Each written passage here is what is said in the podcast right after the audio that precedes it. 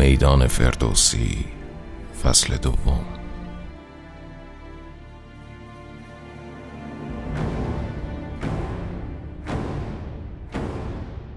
پادکستی برای معرفی و تشریح پنجاه اثر برتر در حوزه شاهنامه پژوهی.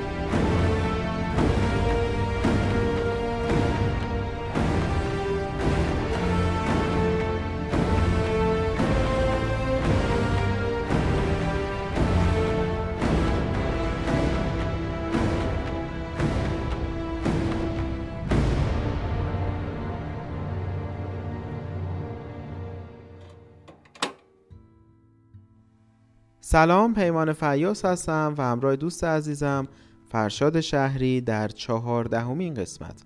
از فصل دوم پادکست های میدان فردوسی در خدمت شما هستیم.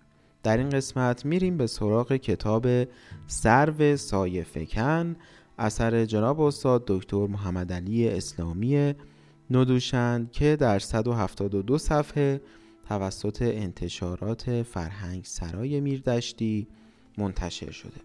خب این کتاب حجم اندکی داره و به طب مطالب مهم اندکی داره که با توجه به اینکه ما تا کنون مطالب بسیار زیادی رو خدمت شما ارائه دادیم به سختی میشه مطلبی رو پیدا کرد که قابل ارائه باشه در پادکست های میدان فردوسی. اما چون یکی از کتاب های ماندگار نسل پیشین برای شاهنامه. این کتاب هست ما حتما باید بررسیش کنیم و مطالبی که کمتر گفته شده تا کنون رو از این کتاب جستجو کنیم تا خدمت شما ارائه بکنیم. منتها یک مشکل مهمی که این کتاب داره خط کتابه. کتاب متاسفانه به خط تحریر نوشته شده و خیلی سخت خانش میشه. مطالب پژوهشی رو باید با خط خانا نوشت و مشخص نیست چرا تصمیم بر این بوده که این کتاب رو به صورت تحریری بنویسند. خانشش خیلی سخته. کلمات خیلی به هم چسبیدند و الان حتی در خصوص نوشتن اشعار هم اختلاف نظر هست که آیا باید به صورت تحریری نوشت یا خیر. اما من تا جایی ممکن تلاش کردم تا خانشی که قرار هست خدمت شما انجام بدم کمتر دچار اشتباه بشه. اگر دچار اشتباه شدم بر من ببخشید چون حقیقتا خانش این کتاب به دلیل نوع خط دشواره. خب بریم به سراغ چند مطلب اندک که من از کتاب برگزیدم تا خدمت شما بخونم. مطلب اول در خصوص شباهت حافظ با فردوسیه که جناب استاد معتقدند حافظ فردوسی دیگر است. و از نظر ایشون حتی زندگی حافظ هم به خود فردوسی بسیار شبیه علاوه بر این که اصلا کتاب حافظ یک شاهنامه دیگر است به قول جناب استاد چون اندیشه های ایرانی بعد از شاهنامه بیشتر از همه در دیوان حافظ نمود پیدا کرده. اما قبل از اون یک مقدمه کوتاهی من بخونم در باب اینکه ما تساهلی که در عرفان ایرانی می‌بینیم به اندیشه ایران شهری ایران پیش از اسلام باز میگرده و حاصل از خود اسلام نیست. خب ما در عرفانمون می‌بینیم در عرفان اسلامی مثل مولانا مثل شیخ محمود شبستری عطار و غیره که ما یک خانش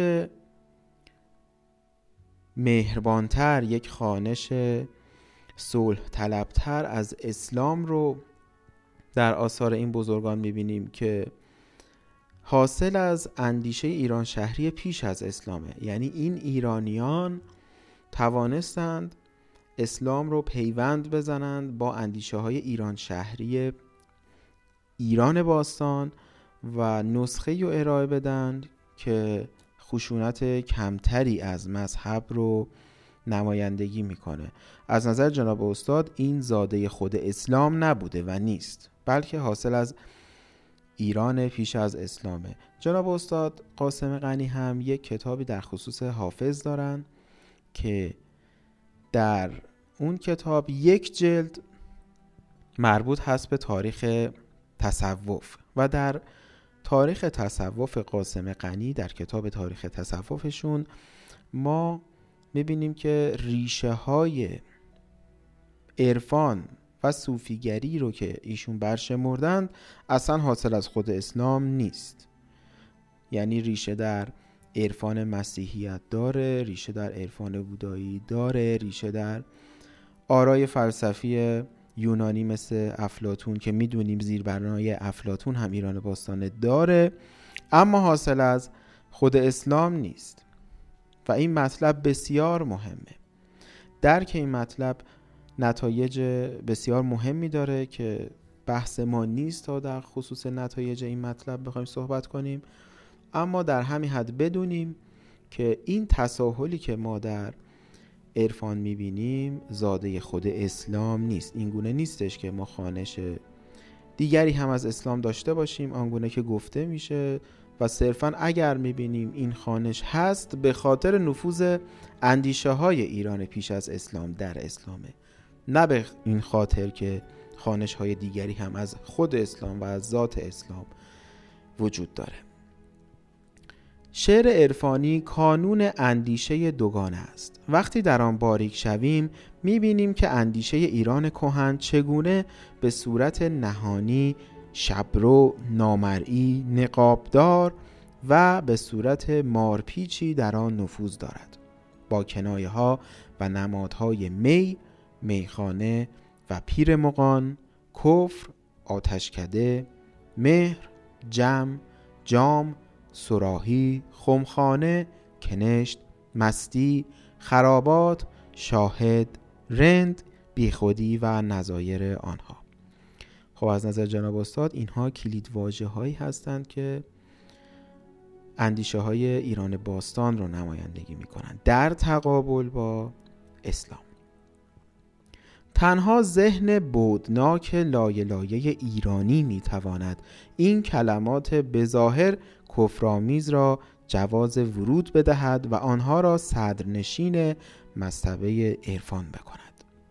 یک برخورد پرجلوهش در زمانی است که حافظ سخنگوی آن می شود باز دو جناح را به وضوح در برابر هم می بینیم خب این دو جناح جناب استاد بعدها توضیح میدن که یک جناح ایرانگرایی که نمایندگی می‌کنه فرهنگ ایران شهری رو ایران باستان رو و دو جناح بعدی جناح عرب معابیه که نمایندگی می‌کنه خود اسلام رو. کتاب حافظ یک شاهنامه دیگر است. حماسه تقزلی کنایی. یه بار دیگه می‌خونم. کتاب حافظ یک شاهنامه دیگر است.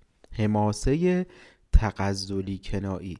یعنی درسته که دیوان حافظ به صورت غزل در قالب غزل نوشته شده و مطالبی که گفته میشه کناییه یعنی کلید واژه داره همونطوری گفته شد مثل رند مثل خرابات مثل جم مثل جام مثل مهر مثل پیر مقان اما در هر صورت این کتاب حماسیه. دیوان حافظ از نظر جناب استاد ندوشن حماسیه. این بار خسته و مستعفی در خصوص دیوان حافظ دارن میگن. همان شعله ایران آتشی که نمیرد در اوست. اما نه آنگونه که در شاهنامه سرکش و بالان و بلند بود. اینجا لطیف و باریک شده است. می‌دانیم که بعد از شاهنامه هیچ کتاب فارسی به اندازه دیوان حافظ روح ایران کهن را در خود مقیم ندارد و از نامها و نشانها و رمزهای آن دوران تأثیر نگرفته است. خب این جمله جمله مهمی بود. بعد از شاهنامه هیچ کتاب فارسی به اندازه دیوان حافظ روح ایران کهن را در خود مقیم ندارد.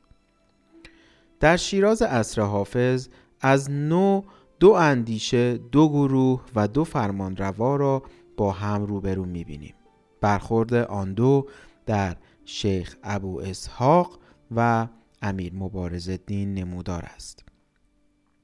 نظیر امیر سامانی و محمود غزنوی. خب از اینجا مقایسه ها شروع میشه.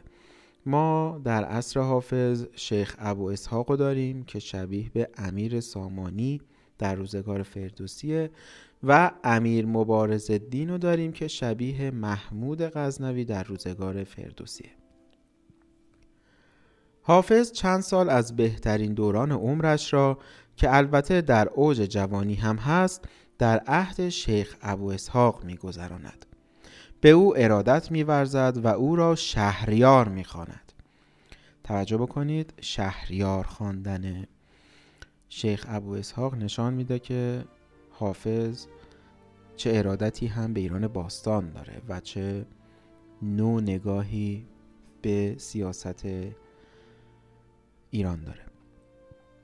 این مرد بزرگ منش با همه کوچکی قلم رو می‌خواهد به سبک شهریاران ساسانی زندگی کند. دستور ساختن قصری در شیراز می‌دهد که از روی گرده کاخ تیزفون است. خب شباهت کاملا دیگه هویدا میشه. ابو اسحاق دستور میده که یک کاخی بسازن مانند کاخ تیزفون. یعنی در واقع نظر داره به روزگار ساسانیان چون می‌دونیم که یکی از مراکز مهم ساسانیان تیزفون بوده. قطعا شیخ ابو اسحاق هم شیفته ایران پیش از اسلام بوده. و به همین دلیل سعی می‌کرده شکوه آن دوران رو تا حدودی در شیراز بازسازی کنه ابن بطوته که در زمان او از شیراز دیدار کرد با آب و تاب از این بنا یاد می کند می نویسد که چگونه مردم شیراز با ذوق و شوق و به رایگان در پایگذاری آن شرکت می جستند. کار رقابت و همچشمی به جای رسید که زنبیل های بزرگ چرمین برای خاک برداری درست کردند و آن سبت ها را با پارچه های ابریشمی زربفت بپوشانیدند.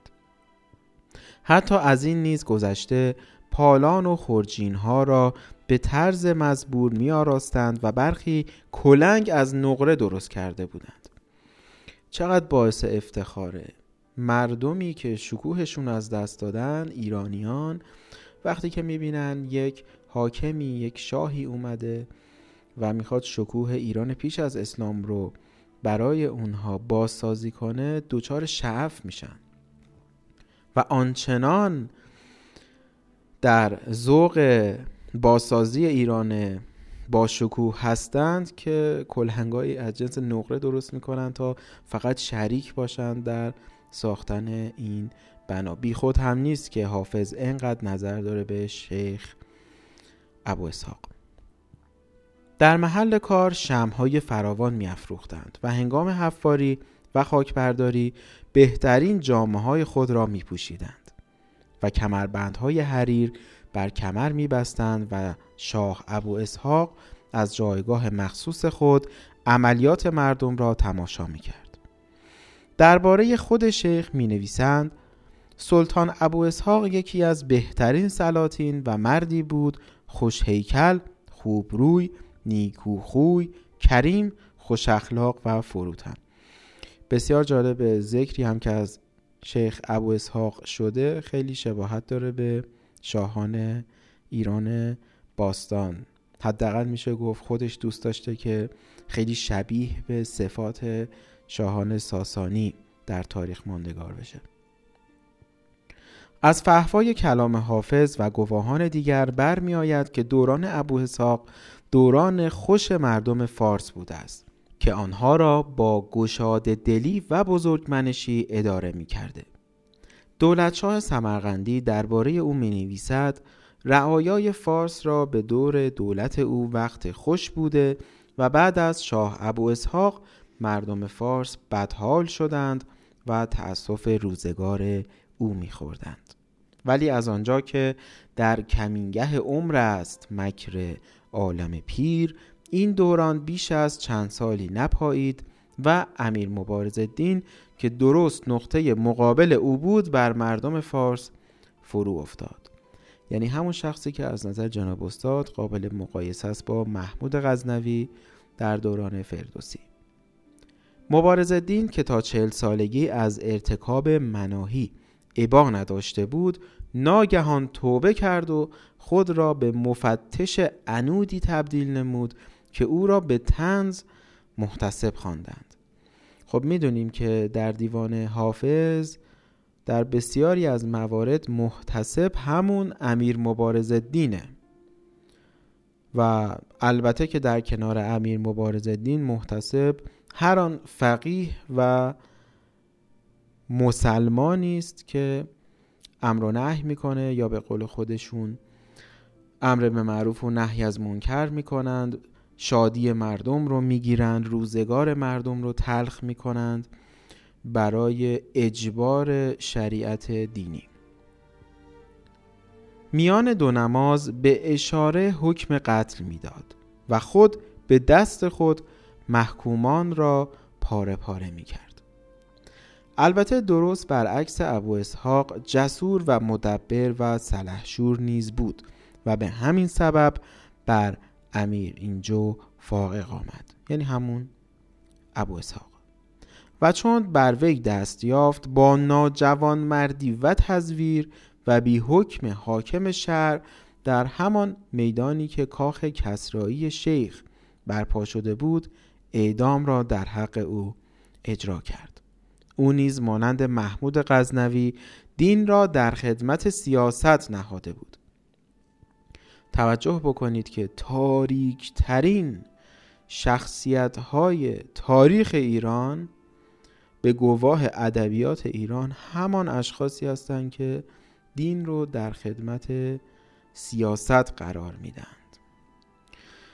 او نیز یعنی امیر مبارز دین مانند محمود غزنوی دین را در خدمت سیاست نهاده بود نه سیاست در خدمت دین. و برای تسلط بر مردم فارس که او را دوست نمی داشتند. روش تحجر و عوام فریبی را در پیش گرفت.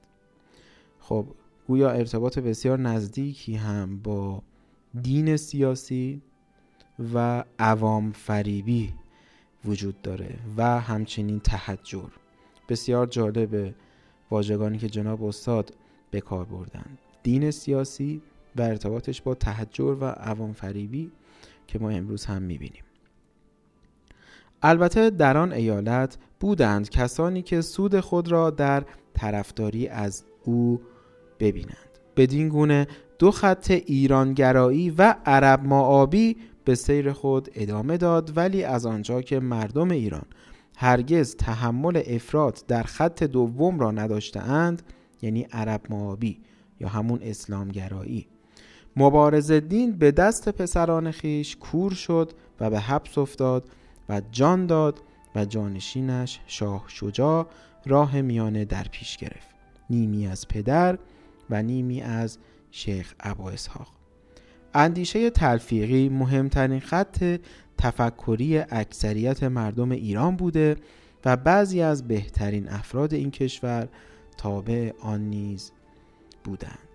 خب این مطلب در خصوص مقایسه حافظ و فردوسی و مقایسه شباهت های دوران زندگی حافظ و فردوسی. اما مطلب بعدی در خصوص شباهت جنگ های ایران و توران با جنگ های یونانی ها و تروایی ها هست که از نظر جناب استاد جنگ ایران و توران در شاهنامه درست مانند جنگ یونانی ها با تروایی ها در حماسه ایلیاد هست. اما نتیجه ای که جناب استاد از حماسه ایلیاد و شاهنامه گرفتن بسیار شگفت انگیز و تکان دهنده است.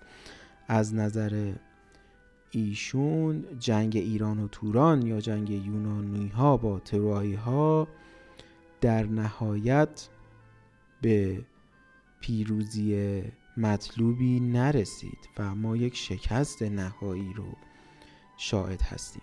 چطور؟ جناب استاد توضیح میدم. یونانیان پس از گشایش تروآ چون فاتحانه می‌خواهند با قنیمت به خانه های خود برگردند در دریا نابود می‌شوند.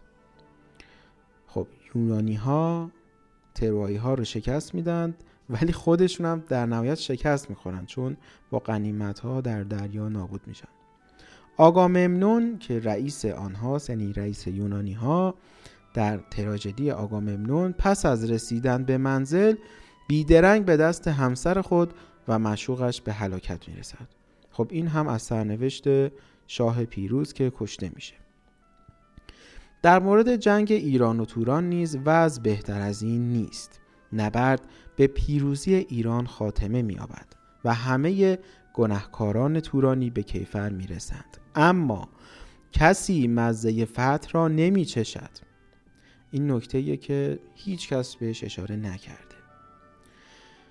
اما کسی مزه فتح را نمی چشد. کیخسرو پادشاه پیروزمند به نحو مرموزی خود را در دهانه کوهسار ناپدید می کند. آنگونه که دیگر هیچ کس از مرده یا زنده او خبر نمییابد خب انتظار جناب استاد شاه پیروز ما هم در نهایت ناپدید میشه یا به گونه ای میشه گفت خودکشی می‌کنه. البته که در شاهنامه به معراج میره. اگر بخوایم خیلی معنوی صحبت بکنیم.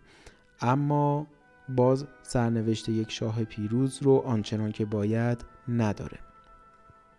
چهار سردار بزرگ ایران نیز یعنی توس و گیو و بیژن و فریبرز به همراه او به کام مرگ می روند. خب این هم سرنوشت سرداران بزرگ ایران.